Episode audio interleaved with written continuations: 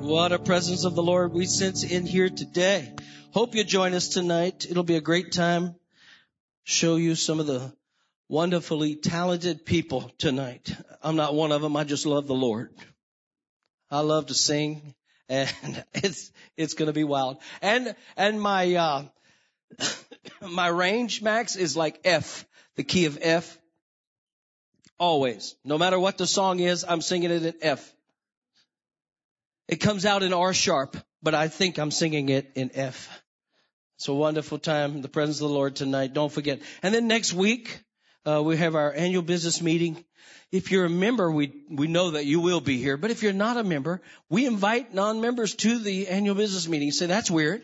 Say, yeah, no, but I want you to see the vision of this house. I want you to feel the atmosphere here, the excitement of faith of what God is doing, what he has done and what he's going to do in the future. Because we are, and we're on the move. We're on the move. So please join us. We'll have lunch. We're going to have uh, Pastor's famous chili. Boy, all of you at home are going to come Sunday and we're going to know it's just because of the chili. We're going to know it's because of the chili. Anyway, we're going to have Pastor's famous chili and some baked potatoes and all the trimmings that go with that. It's going to be a good time. We're also giving money to our mission this summer. We're going to Louisiana. We didn't go last year because of the pandemic. And we think it's lifted enough for us to go this year. Going to be all right. And so be ready for next weekend. It's going to be a great time. And then of course, go Chiefs. I am a, uh, officially a bona fide Chiefs fan after last weekend. After the Saints lost. Yeah. Then I switched over. I think they call that fair weather fan. I'm not sure what they call that, but um, I'm happy to be able to to be a Chiefs fan. Second place in my heart. Uh, first place in the nation, second place in my heart. And I think they're going to take care of old Brady. God bless him. He hurt us. I hope they hurt him. No, I'm teasing. I'm teasing. I don't want nobody to get hurt. But I'm glad you're here. And uh, we're going to look at the last sermon in this series. We could talk about prayer for 365 days, 52 weeks, right? We could go through prayer series forever and ever. Never, never will we exhaust what the Word of God has to say about pray, prayer and praying. But we've been concentrating on the praying church and the effective prayer is what we want to deal with today in our series. Excuse me, we looked at what happened when the church prays together. And we learned, first of all, uh, about relating to God. Prayer is relating to God. First and foremost, right? Prayer is relating to God. Many times in our culture, very Americanized culture, very self-centered, selfish, we are praying where most of the time we're thinking about our need and not His grace. But our goods, not His grace. Are y'all hearing me? And so we really want to focus in today to find out uh, what the real issue is. It is also about seeing results that honor God's will on earth. You know, when we pray, our Father, who art in heaven, holy is your name. Thy kingdom come, thy will be done on earth as it is in heaven, right? It's about God's will being accomplished on planet earth and sometimes we get messed up there. We want our will to be done on earth. And, uh, and so we, it, it, kind of leads us in our motives in prayer away from the original intent of God's word. So God gives us, uh, His word to help us. And so when you pray, God listens. And when you listen, God talks. And when you believe, God works. Amen. And so Melissa says all the time she's quite the intercessor. That's her gift, intercessory prayer. And she often says, if you'll be quiet enough, God has a lot to say. God has a lot to say, but we don't have time or we don't quiet ourselves from our own needs all the time to concentrate on what the Lord wants to say to us. And so we're going to look at this today, James 5:16. I want to read more than just that. I'd like to start in verse 13. Prayer of faith. Is any one of you in trouble? Will you answer that for yourself today, okay? If anybody in trouble, he should pray. Is anybody happy? I like that. Well, let him pray. Let him sing songs of praise. Is anybody sick among you? you should call the elders of the church to pray over you and anoint you with oil in the name of the Lord. And the prayer offered in faith will make the sick person well. The Lord will raise him up. If he has sinned, he will be forgiven. How many glad the Lord can take care of sin? Therefore, confess your sins to each other. That's unique, right?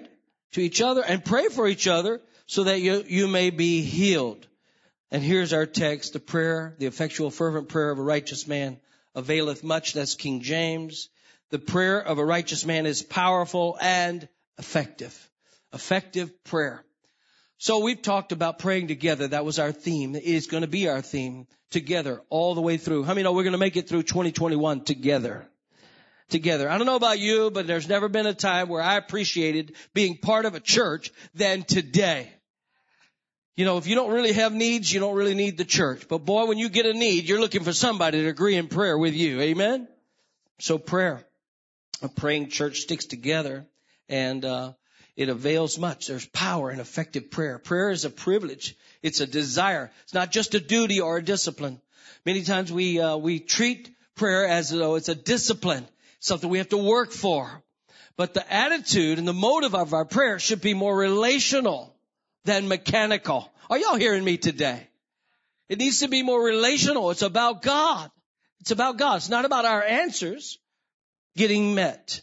It's about talking and listening to God. So God gives us His Word and helps us to understand. His His whole point in James is is uh, prayer is is is all about God. It's not the prayer or the answer to prayer. It's about the answerer. Even people in Pentecostal circles are so caught up in receiving the gift of the Holy Spirit, they forget about the giver. I mean, no, it's a giver that gives the gift. And in prayer, in prayer, it's the answerer that we need to be talking to and listening to and getting the right mind with, getting in alignment with Him, His will, and His word, as opposed to just getting my needs met. And it's really important that we catch this. Hope you're taking notes and uh, hopefully we can go through this because in all of the Word of God, it's about seeing results as well that honor God's will, right? But God's Word is filled with uh, conditions for answered prayer. That's why it becomes effective. Can't just, just fly off and say anything. There are conditions to prayer. And there's conditions to answered prayer. While, you know, uh, Chronicles, uh, 714, you know that. If my people, I mean, oh, the little I if is half of life. L-I-F. I-F is half of life. L-I-F-E. If my people, if, right there, that word if, small, but has power to it. If my people will humble themselves and pray. It's conditional. Don't pray, Lord won't move. You don't, He won't. Are y'all hearing me today? It's conditional. God wants to partner with us.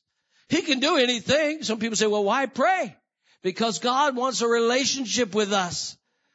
More than your comfort, more than your circumstances changing, more than your convenience, He wants a relationship with you and me. That's what He really wants. And so, it's important that we get this. He is the whole point. Prayer must line up with God's will and His Word. It's, it's important. We have this confidence, John 5, 1 John 5 says we have this confidence in Him. Not in prayer, not in faith, not in feelings, our confidence is in God. Amen. It's just like in Math, it's just like Mark 11, 22.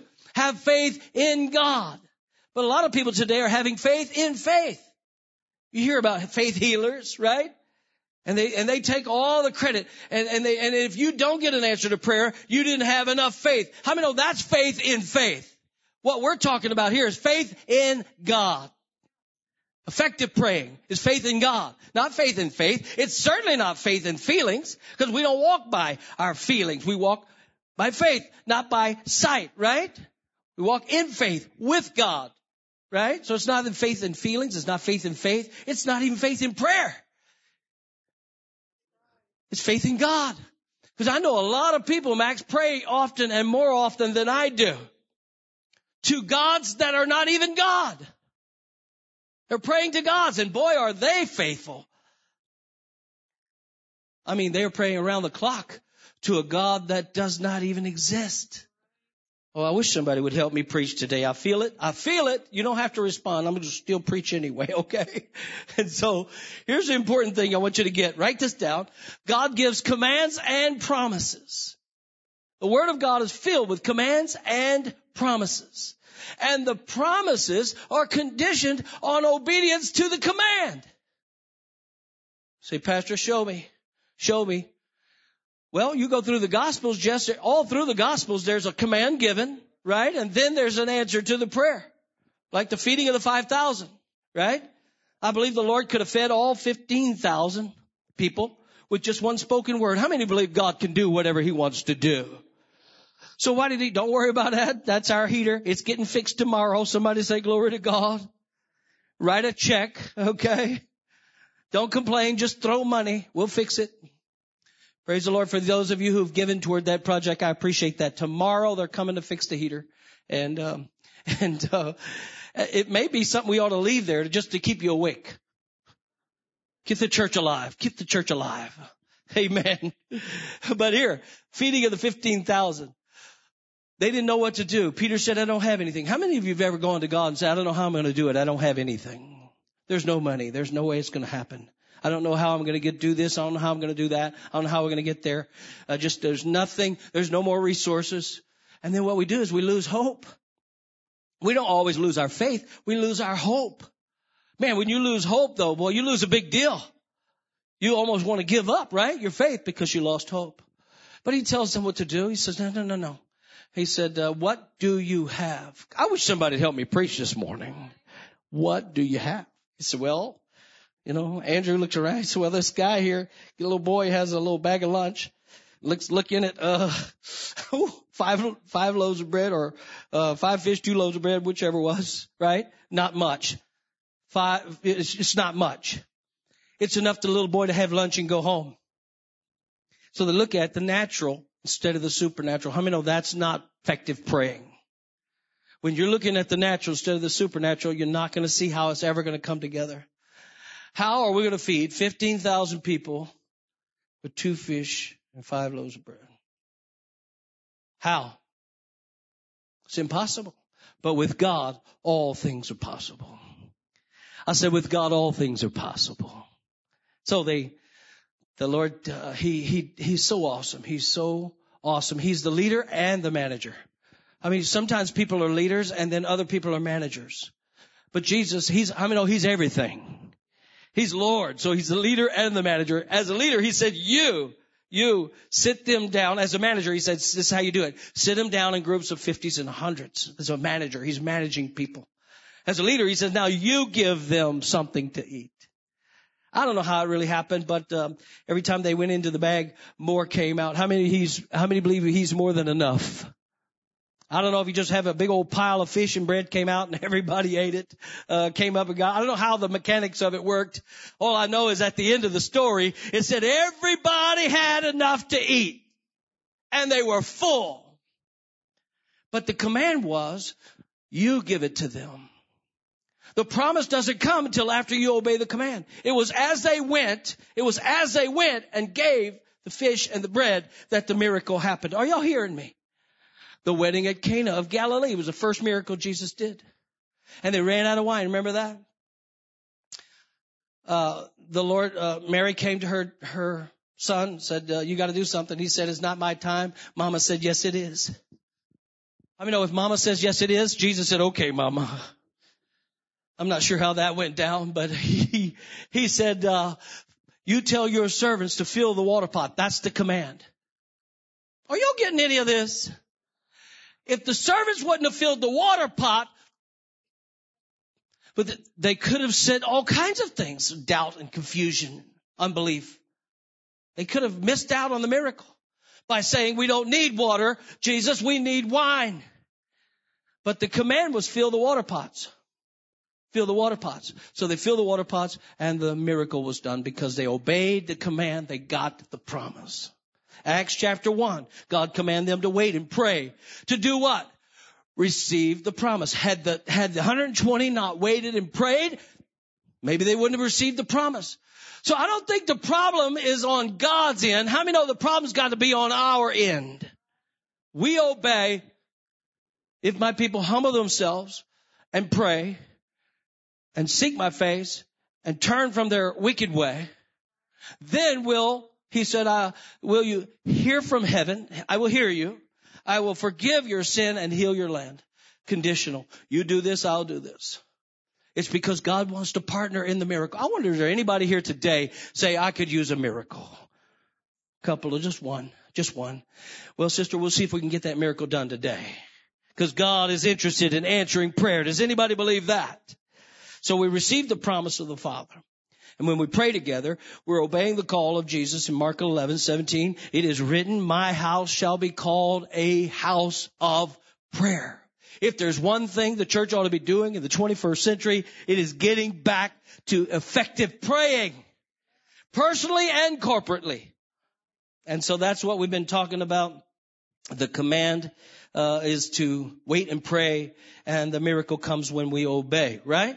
So it's not just a discipline, it's a desire. When we pray together, we, it's a privilege. We are relating to our relationship with God and responding to God's invitation to be with Him. Jeremiah 33, 3. He said, call on me and I will answer. What's the command? Call on me. What's the promise? I will answer. Are you getting that it's important that you get that motif, that you understand that theme, because it's from the beginning of the Word of God to the end of the Word of God. Right? Peter, cast your net on the other side. That's the command. But Lord, I fished all night. It doesn't matter. How many know if the Lord gives you a command, you obey. And if you obey, the promise is just around the corner. So the effective prayer of righteous people avails much. It's powerful. All we have to do is pray. Call on the Lord and he will answer. And I'll tell you great and unsearchable things that you do not know. See, our problem is in the natural is we want to know everything. How many detailed people here? Let me see your hand if you're a detailed person. You want to know everything.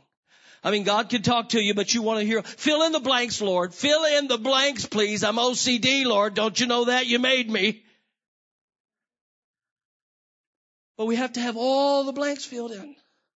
And you know, it's the blanks in our spirit man and in our mind that Satan attacks. Satan attacks the blank spots. And he brings doubt, confusion, and unbelief. So we have to believe by faith. If God said it, does anybody believe God can do it? Of course he can. So, so the promise is that he will answer if we will pray. And we learn that our praying should be tied to faith. In other words, we expect God to hear us and answer. In our text this morning, we look at James. He's, the whole point of the text is prayer is effective. James is, is, he said, if anybody is suffering, if anybody's in trouble, that's, that's all inclusive. Don't tell me the gospel is not inclusive. If anybody is in sin, how I many all they have to do is call on the name of the Lord and they will be saved? You have the same promise as all of us. Call and he will answer, right? If anybody's in trouble, if you're an alcoholic, if you're a drug addict, I mean, oh, there's hope in Jesus Christ. Call on the Lord and you shall be saved. This is not uninclusive, it's all inclusive. Every nation, tribe, and tongue, every person has a right to come before the Lord and ask and seek and knock and the Lord will answer. It takes you asking, seeking, and knocking. It has to be a relationship with God. So James is saying if anybody's unhappy or happy, sick or in trouble, suffering, in every case, James encourages us to pray. Why? Because prayer to God in faith is effective. God hears. Does anybody believe God still hears us? Our God is not deaf. He's not confused. He's not on vacation. I love when Elijah, and we'll talk about him in a second. Elijah was on Mount Carmel with the, with the 850 prophets of Baal, right? Uh, and Ashtoreth, and he's, and he's, has this showdown on the mountain to see who's really God. And he gives them a chance to go first. And they're screaming, they're crying, and they're cutting themselves and dancing and all kinds of charades. I mean, oh, the Lord's not impressed with all of that. Thank God for passionate praying. But how many ever got sincere and serious with God and hardly could ever hear your voice? Yeah, it's not about your posture or your position. It's not about your personality. It's about the person Jesus Christ. If you pray in the name of Jesus, anything's possible. We're praying to God the Father in the name of His Son. That's the access. That is the ticket. That's how you do this, right? That's the model and the mandate. It's not, it's not mechanical. It's not mystical. It's about the merciful God we serve. Is anybody glad his mercies are new every morning? He will never stop blessing, healing, touching. But James makes it very clear in verse 16, the prayer of a righteous person is powerful. It's effective, right? His concern is not our posture or personality. It's prayer. Praying to God is effective. Verse 17 comes to make the point even stronger. He says, Elijah, uh, Elijah was a man of like passions or of the same nature as you and me. That's what he's saying. And he's, and he says, um, um, he prayed fervently or with passion, prayed sincerely. And, and what does, what does Elijah have to do with our praying, Pastor? What does this have to do with our prayer? Elijah was what did he mean that if we were a prophet of God, spiritual and awesome as Elijah, that God would hear our prayers? Absolutely not. What he was saying was, Elijah's just like me and you. Ordinary people who call on an extraordinary God. Amen. You don't have to be, you don't have to be a prophet or a Bible scholar. All you have to do is call on God. And God will hear us. That's his point. Said, well, hey, Elijah was a man of like passions just like us. So we should be like Elijah to pray? No. Prayer is affected not because a great man or woman prays, but because a great God who graciously hears and responds to our prayers. That's the ticket here. We gotta get this motif together, the commands and the promises. So many times we don't want to uh, adhere to any commands. I'll tell you, this culture today doesn't want to be told what to do. Everybody's got their rights. Nobody humbly submitting to nobody. But it's important that, that we submit, right? We surrender to God. God is the main ingredient of effective praying. I wish somebody had helped me preach. So with all that said, we understand that it, it is also important to see results. Okay? So therefore, if you're going to see re- results, that scripture is important. It starts with a relationship with God. It starts with a relationship with God. Amen? If you don't have a relationship with God through Jesus Christ, it's going to be tough. And there's a lot of people doing a lot of praying, but they have no relationship with God. And they wonder why is their life in a mess?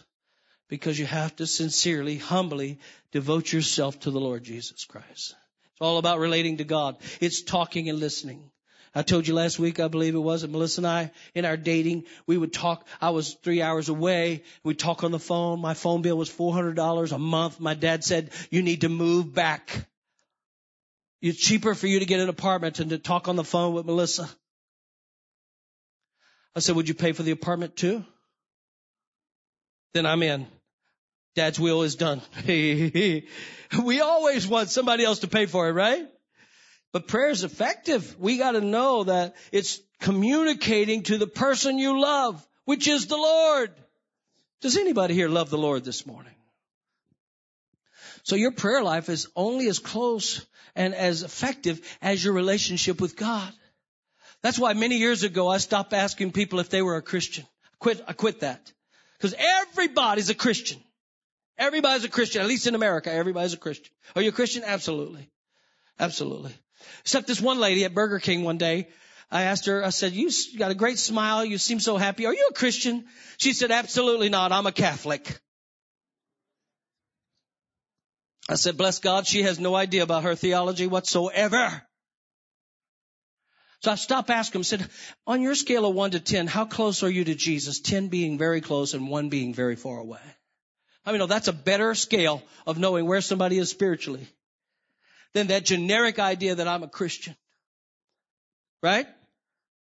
So God can love your heart and your sincerity, but it has to be scriptural praying.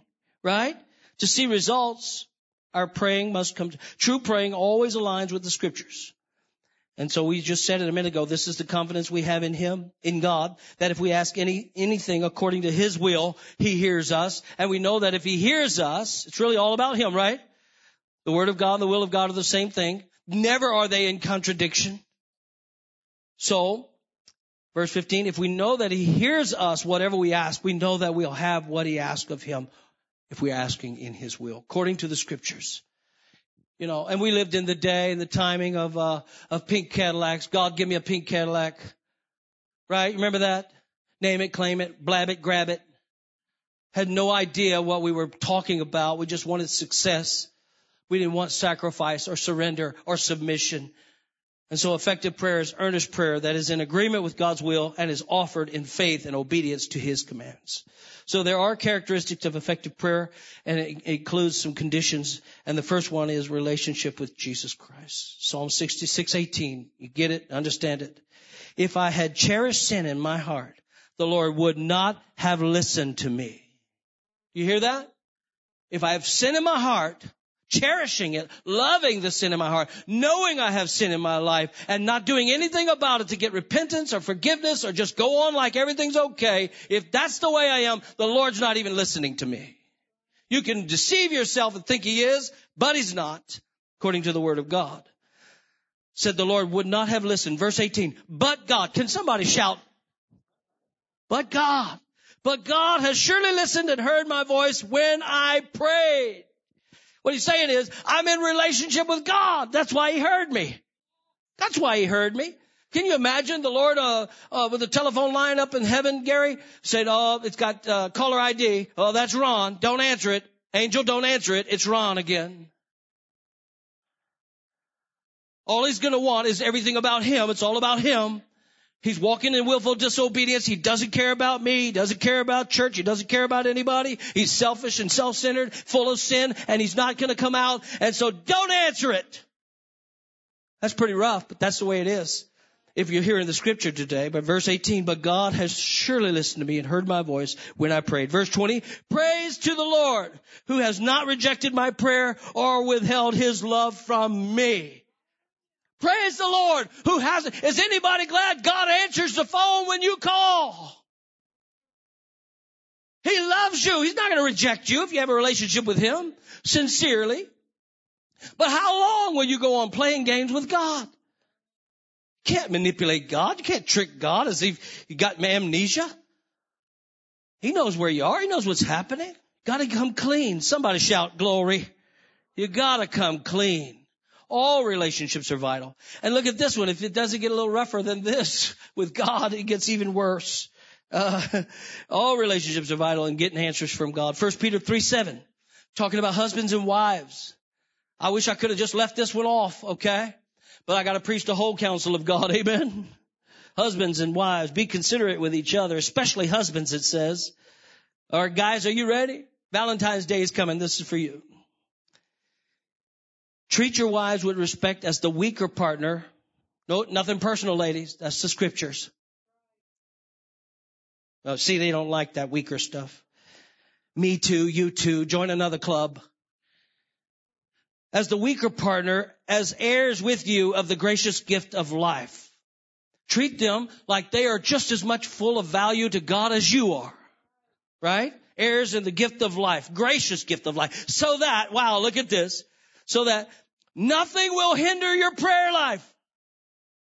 You're having a fight with mama? Don't expect answers to prayer. You better get that thing right. That's why Paul said, don't let the sun go down on your wrath. Every night before you go to bed, you better make it up. Make it up.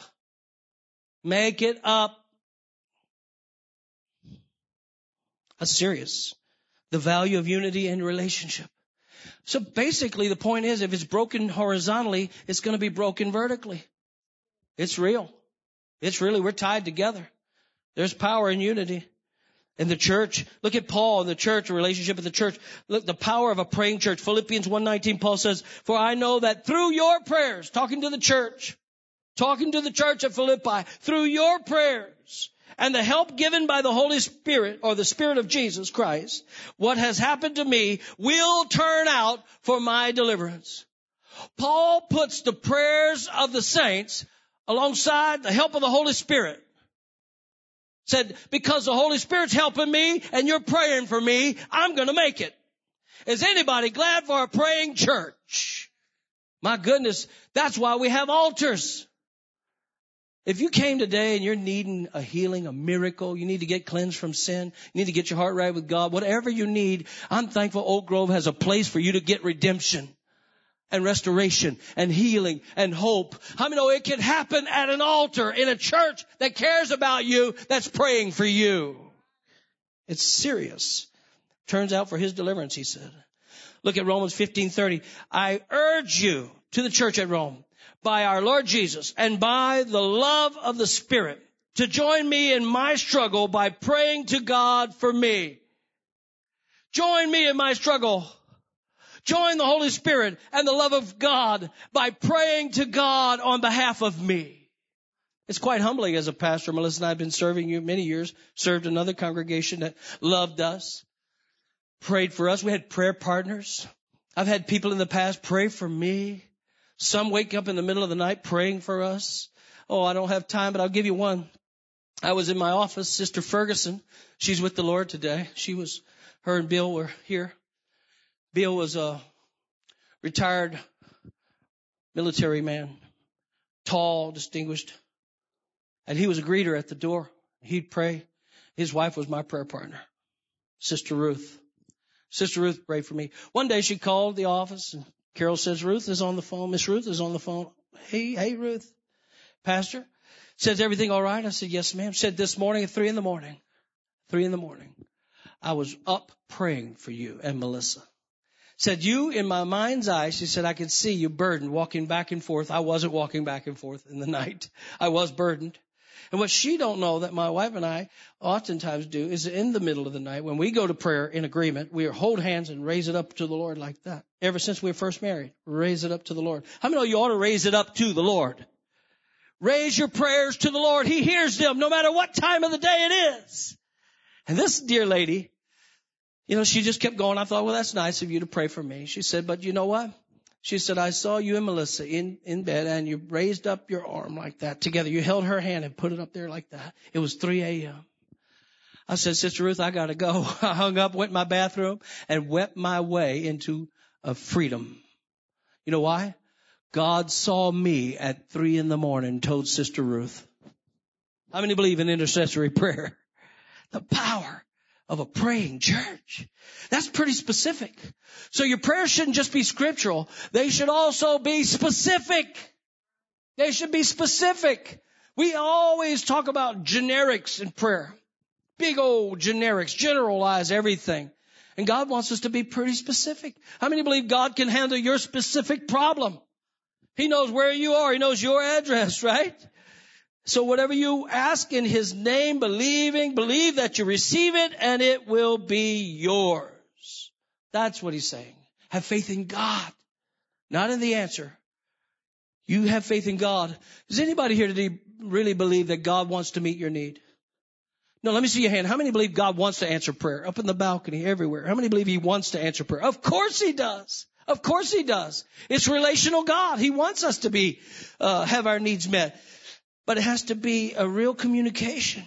James 1, 6 through 8. When you ask, you must believe and not doubt, because he who doubts is like a wave of the sea, blown and tossed about by the wind. And that man should not think he will receive anything from the Lord. He is double-minded and unstable in all he does. A double-minded man is unstable in all of his ways. You can't be two-sided, wishy-washy. It's not a, it's not a hope and a wish. It's not a wish list. God's not Santa Claus. Are y'all hearing me at all today? We got to be really specific and scriptural and relational in prayer. These are conditions. Prayer is absolutely dependent on faith in the Lord. Without faith, it's impossible to please God. For he who comes to God must what? Believe that he is and that he is rewarder of those who diligently seek him. So, so we pray in faith. So prayers actually produce results. It's the prayer of faith that focuses on God, not on the mountain. Not on the mountain. You'll say to this mountain, be thou removed. It's not about the mountain. It's about the God of the mountain. Amen. The God who made the mountain. So we get, our mountains get bigger in our mind than our God. That's what happens.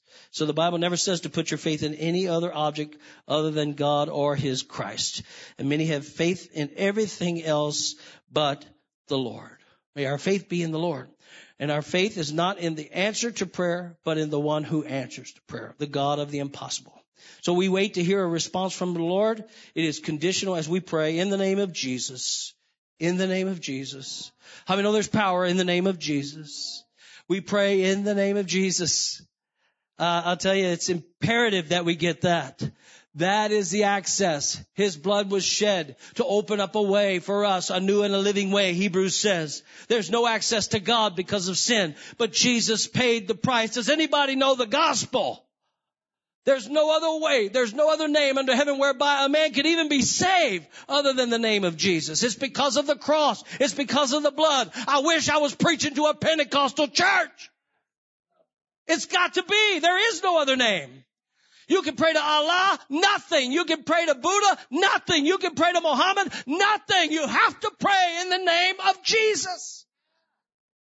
You, re- you receive when you pray in the name of Jesus. There's no other name.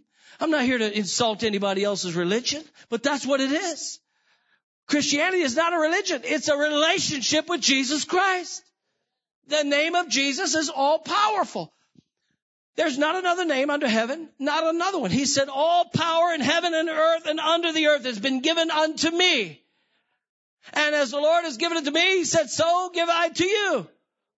You pray in my name, represent me. Ask in my name and it will be done. That's serious.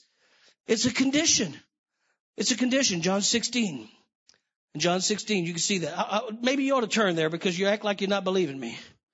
Turn to the Gospel of John, verse six, uh, chapter 16, and uh, look at verses 23 and 24. 23, 24. If you're there, shout amen. In that day, you will no longer ask me anything. I tell you the truth, my Father will give you whatever you ask in my name. What? That's a blank check right there. Whatever you ask in my name. Until now you have not asked for anything in my name. Ask and you will receive and your joy will be complete. You understand that? There's power in the name of Jesus. Say, Pastor, you don't know my struggle. How many believe the name of Jesus can break every yoke and every bondage? How many believe Jesus can heal any, any ailment, any problem? He can do anything if we ask. So it's also praying in this is, also spirited. It's not just relationship. It's not just contingent upon believing and receiving. We talked about that last week. It's scriptural. It's specific, but it's also spirited. Another word is passionate, the effectual, fervent, red hot, spirited, passionate prayer. Sincere prayer of righteous people avails much. Not the half-hearted, uncommitted, maybe, maybe not, but a person who believes with all their heart, praying, conditioned. I'm not talking about your personality or your posture. I'm talking about a spirit relationship. When we pray together, as, as they did in Acts, we create an atmosphere of expectation, a prevailing influence, a powerful presence. His name is Jesus. Remember when Jesus went in to pray for the young girl? They had hired mourners, right? They had hired mourners, you know, to mourn and um, and the Lord got in there, and they were all insincere.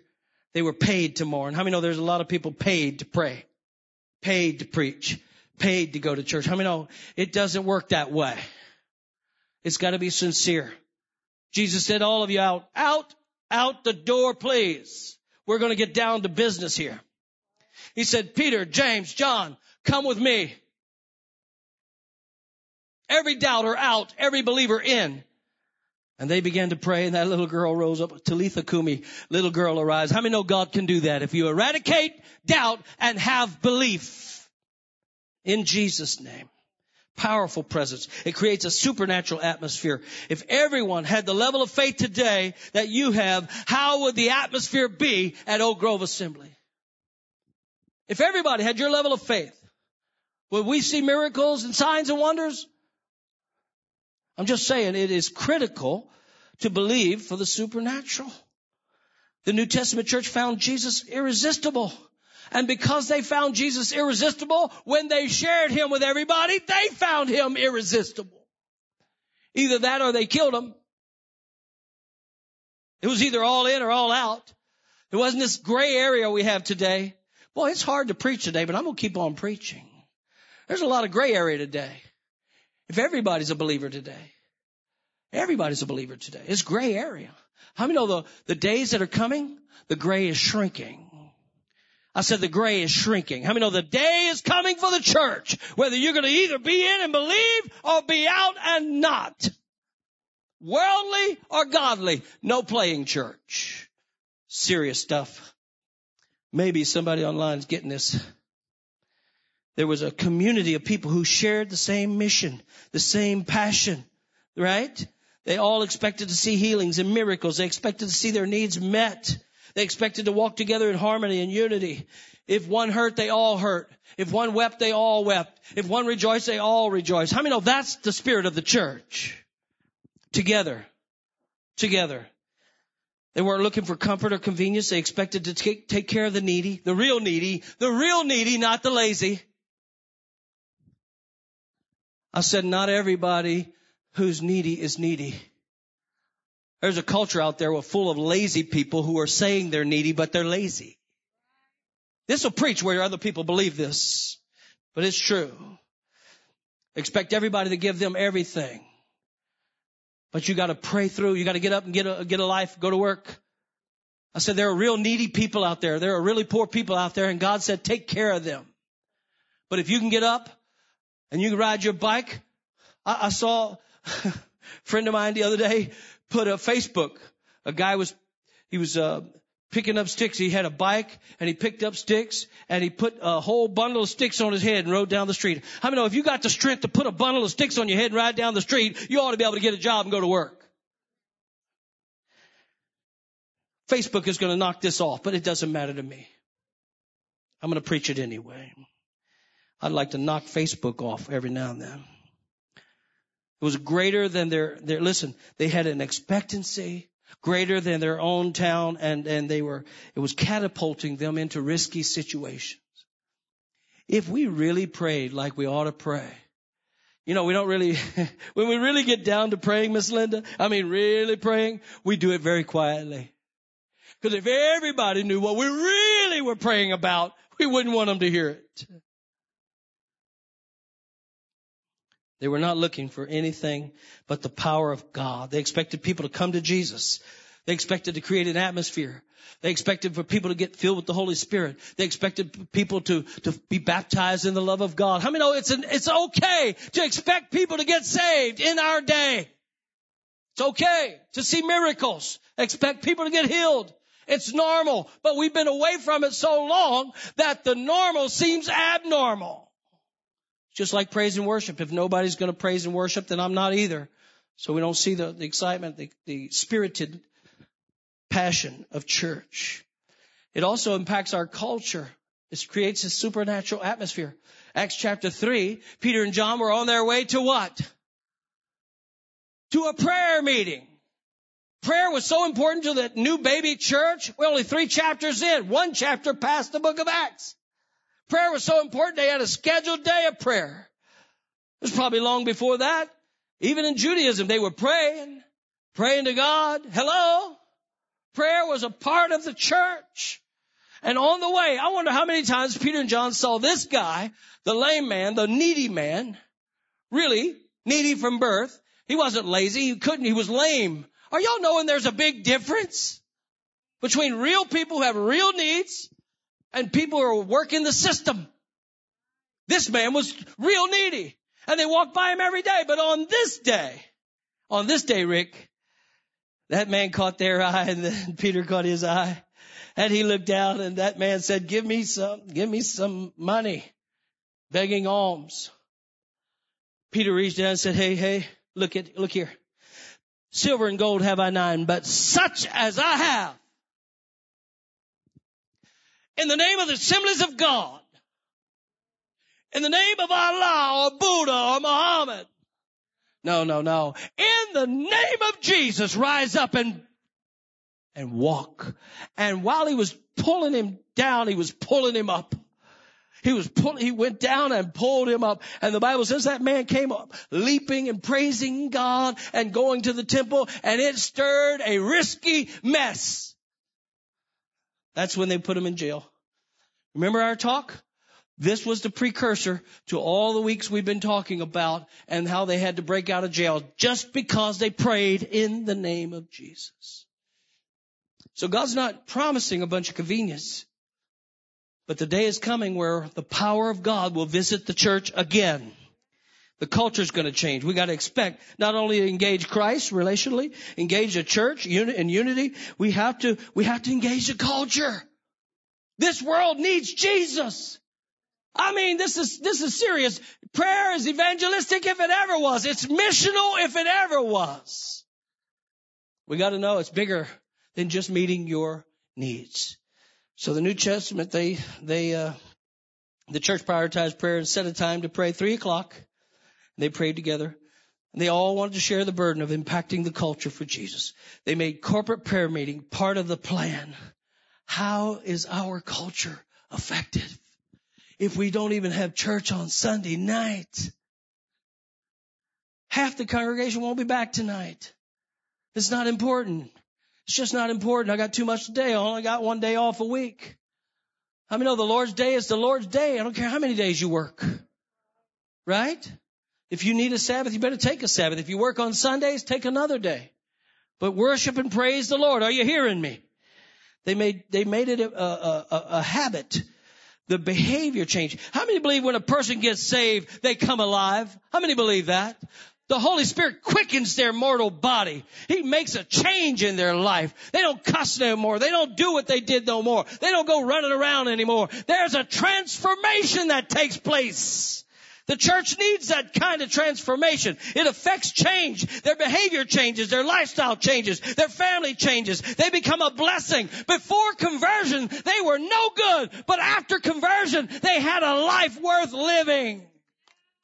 It is the conversion experience. Saul of Tarsus was no longer Saul, a murderer. He was a man of God. Today we say, I'm a sinner saved by grace, so I'll just stay in my sin. God forbid. God forbid. That is false thinking in the brain. That is conditioning yourself that you're okay, I'm okay, everybody's okay, you can't judge me, don't judge me. So we live in this light lighthearted kind of casual atmosphere where everybody's going to heaven. No, no, no, they're not. No, they're not. Read my lips. Not everybody's going to heaven. Well, let me correct that. Everybody's going to go before God, but not everybody's going to stay there. I mean, at the last day, every person's going to give an account to God. That's what's so powerful about it. You'll stand before God one second to feel the powerful love of God for one second, and then you'll either hear one of two things. Enter in the joy of the Lord or get out of my face. I don't even know you. So, well, that's not a God of love. Yes, it is. How many chances? How many favors? How many blessings? How many merciful mornings is he going to give you? So that's not popular preaching. But Pastor Ron's coming up 10 more years before they kill me or I retire. I'm just keep on preaching it. When a person gets saved, there's a change. The conversion, listen, before conversion, they had drugs, alcohol, abuse. This is death culture. But Jesus made the difference. If you're no different than you were when you first got uh, saved or, or before you got saved, then what's the purpose of getting saved? What'd you get saved out of? If you're doing the same thing today as you did when you got saved, what is the purpose? Somebody needs to give Pastor Ron a clue. Because I think there ought to be a transformation. A metamorphosis takes place. Jesus comes in and the world and the flesh go out. Are you hearing me? Now it doesn't mean you're perfect. That's what James is saying. Elijah's not perfect. Elijah was a man just like you and me. At one time, he wanted to kill himself. He wanted to die. He thought this is over, over. But God fed him some cake and a little bit Hawaiian punch. Your brother revived and went on to be with God. What he said, hey, get up, get it, get up, Elijah. You're not the only one left. There's, there's 7,000 haven't bowed their knee to Baal. I mean, know the devil wants to get you either way. He'll get you when you're down. He'll get you when you're up. And he'll get you when you're alone. It doesn't matter. He just wants to ruin your life forever. We act like death is the cessation of life. Death is not the cessation of life. You will live forever. Somebody needs to hear this online. You will live forever. After you die, you live. The problem is not dying. The problem is separation. Where are you going to live forever? That's the ticket. You will live. Ask the rich man and Lazarus. The rich man called on the poor man Lazarus, go and tell my brothers it's hot down here. I'm tormented down here. He was alive. He had intelligence. He knew where he was. And he said, send the gospel message to my brothers. Don't let anybody come down here. We don't hear heaven and hell preached anymore, but it's still real. I said the old timers used to preach heaven happy and hell hot. But today we don't want to do that. It's very offensive. God doesn't love you. Listen to me. God loves you. That's why he keeps telling you the truth. The church needs what God promised. We need a baptism of power. Can I hear an amen? I said we need a baptism of power. We need a baptism of wisdom. We need a baptism of love. We need a baptism of faith. We need a people to get back to their knees in prayer, in humility, in unity, calling on the Lord in the name of Jesus. Baptism of faith and awareness of God's promises creates faith and excitement. Prayer bursts the promise of God. The 120 Pentecostal people were asking, seeking, and knocking for 10 days. 10 days. A 10 day prayer meeting that culminated in the baptism of the Holy Spirit being poured out and the church being birthed. And what came next? Not convenience, not comfort, persecution, suffering. That's what happened. If you read the New Testament. In other words, they knocked until the door opened. If we don't, he won't. Last week I told you turn the knob. You have a responsibility to pray. And the prayer of righteous people, listen, the effectual, fervent, red hot prayer that creates an atmosphere for supernatural, it will work. It's powerful. If you meet all the commands and all the conditions. So we must acknowledge the value of God's promises. We have to, His promises represent His care for us. God cares about you. He cares about you. That's why He opened up the line of communication. You don't have to worry. It'd be like those phone cards that run out of run out of service. You run out of your time. No, no, no, not with God. How many know it's unlimited service? But the first prayer He wants to hear from you is a prayer of repentance. Father, forgive me for living in sin. Then He'll say to you, "Go and sin no more." That makes sense. So turn the knob. The promises represent His character, His compassion. It, re- it represents His concern and vision for your future. Silver and gold have I none, but such as I have, Peter said.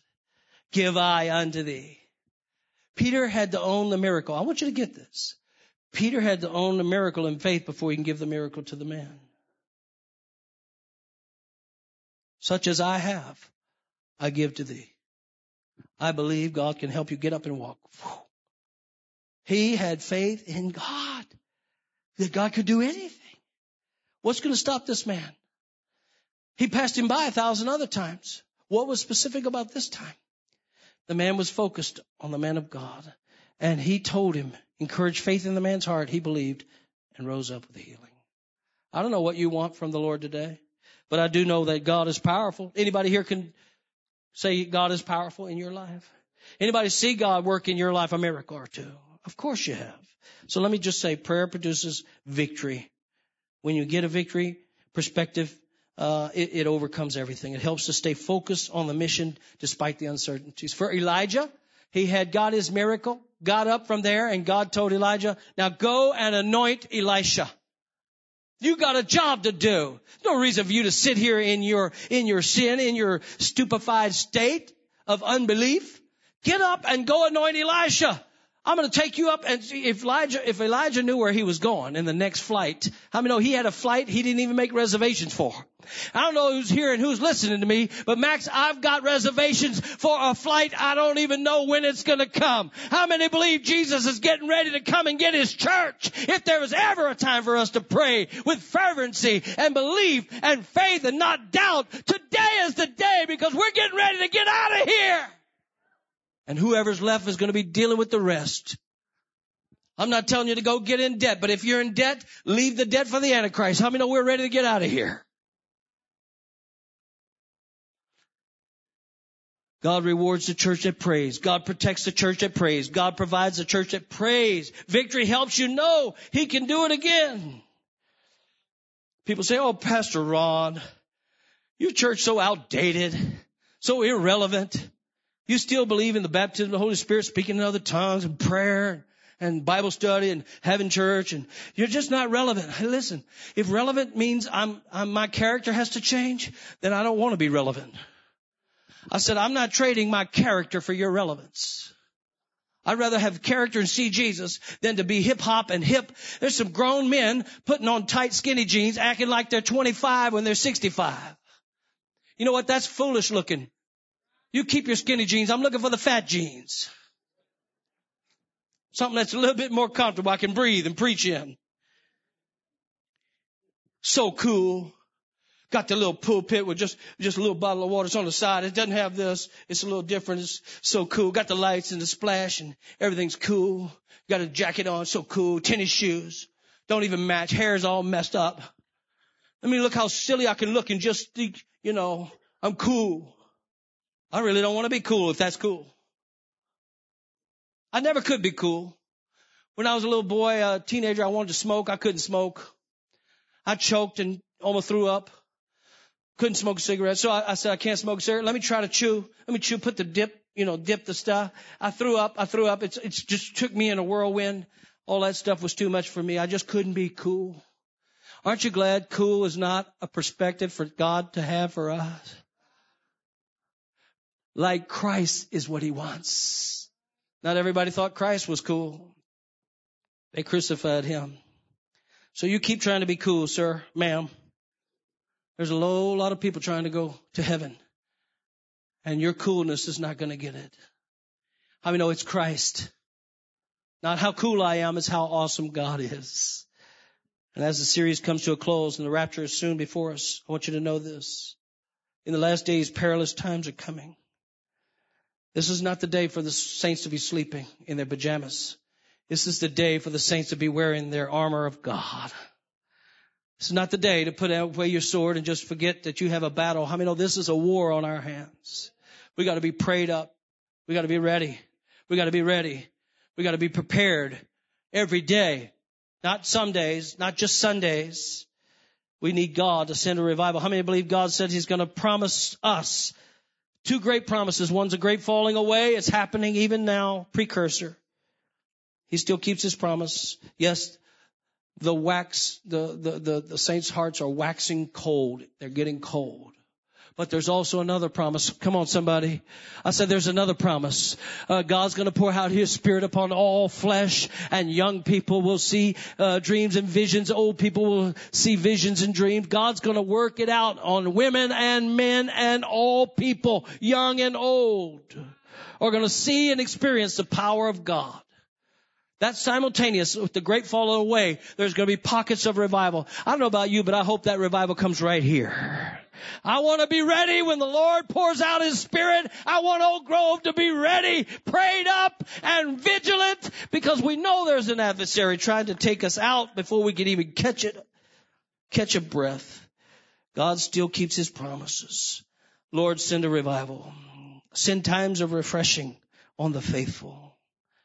Hopefully, as we studied this series, you may not start it out right, but listen.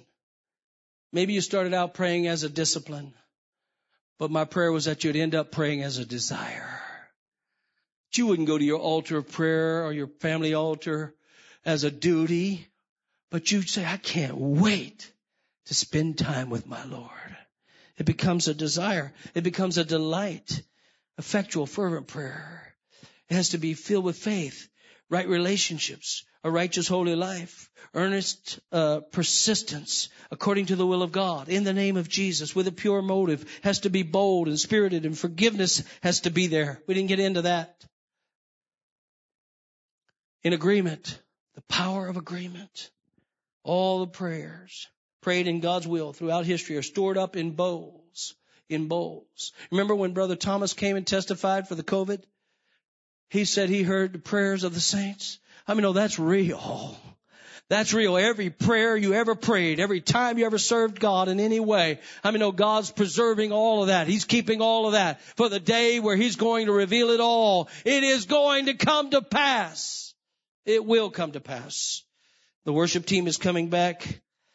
God is not unjust to forget your work and labor of love which you've shown toward Him in His name, in that you have ministered to the saints and do minister. Listen, praying saints. Listen, people. Hey, every prayer you ever raised up is stored in heaven for you. It's stored in heaven for you. You say, well, I haven't received the prayer. Listen, you can be dead and gone on this planet and God can answer that prayer later. God spoke to Melissa and I that there were going to be a revival in Springfield. A catalyst was to be started by this church. The wind would be starting here. The spark would be starting right here. And I'm still holding on to that promise. How many believe God's word is true and every man's a liar? So let them call us what they will. Outdating, irrelevant, non-cool. I mean, know when the revival comes and they have a real need, they won't be going to the play church. You'll be coming to the praying church. I said they won't be going to the playing church. You'll be going to the praying church. The one that can get a hold of God. So listen to me. Those prayers will be answered. They avail much. They remain effective and alive in God's sight long after this life. And that word God gave to Melissa and I, we could be dead and gone. The timetable is not up to me. I'm not giving God an ultimatum. You got 10 years, Lord, you better hurry up.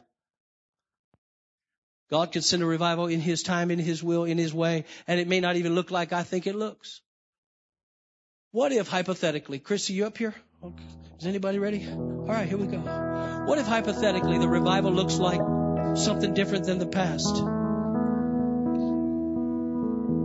What if, what if a revival starts in Papua New Guinea, David and Amy?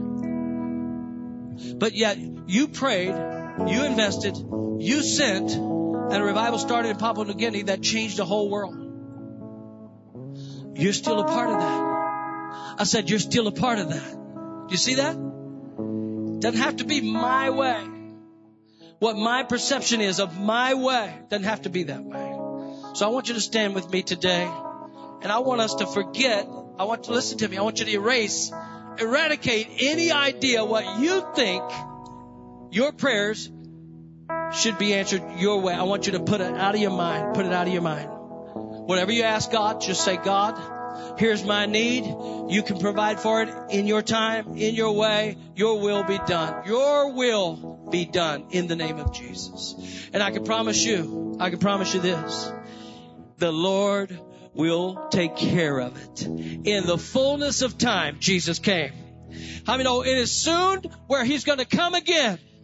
So if you get the answer to your prayer before the rapture or after, however, it doesn't matter, right? Doesn't matter. After the rapture, your prayer request won't even be relevant. Talk about relevance. What are you going to need once you're in heaven? Boy, don't we think our needs are so great? I'll take you on a mission trip and show you a few needs. If you ever look somebody in the eye who was really hungry, you ever saw a baby who was just born left in the ditch nobody cared about? There are injustices going on all over the world. But God, our righteous God, is going to take care of all of them. Don't you know it?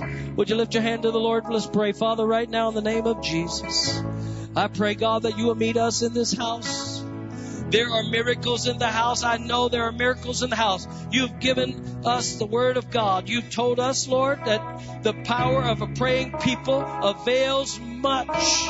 Our prayers accomplish much in this age and in the age to come. Our challenge is not being able to measure fully right now the extent of our prayers and the impact upon other people and the nations of the world.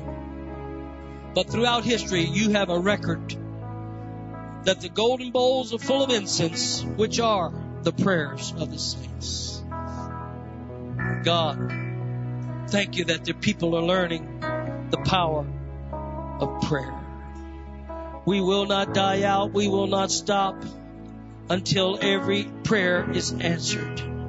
Release, Lord, a generation to do greater things, to more complete things. Release some things in the spirit today, in the future, in the age to come.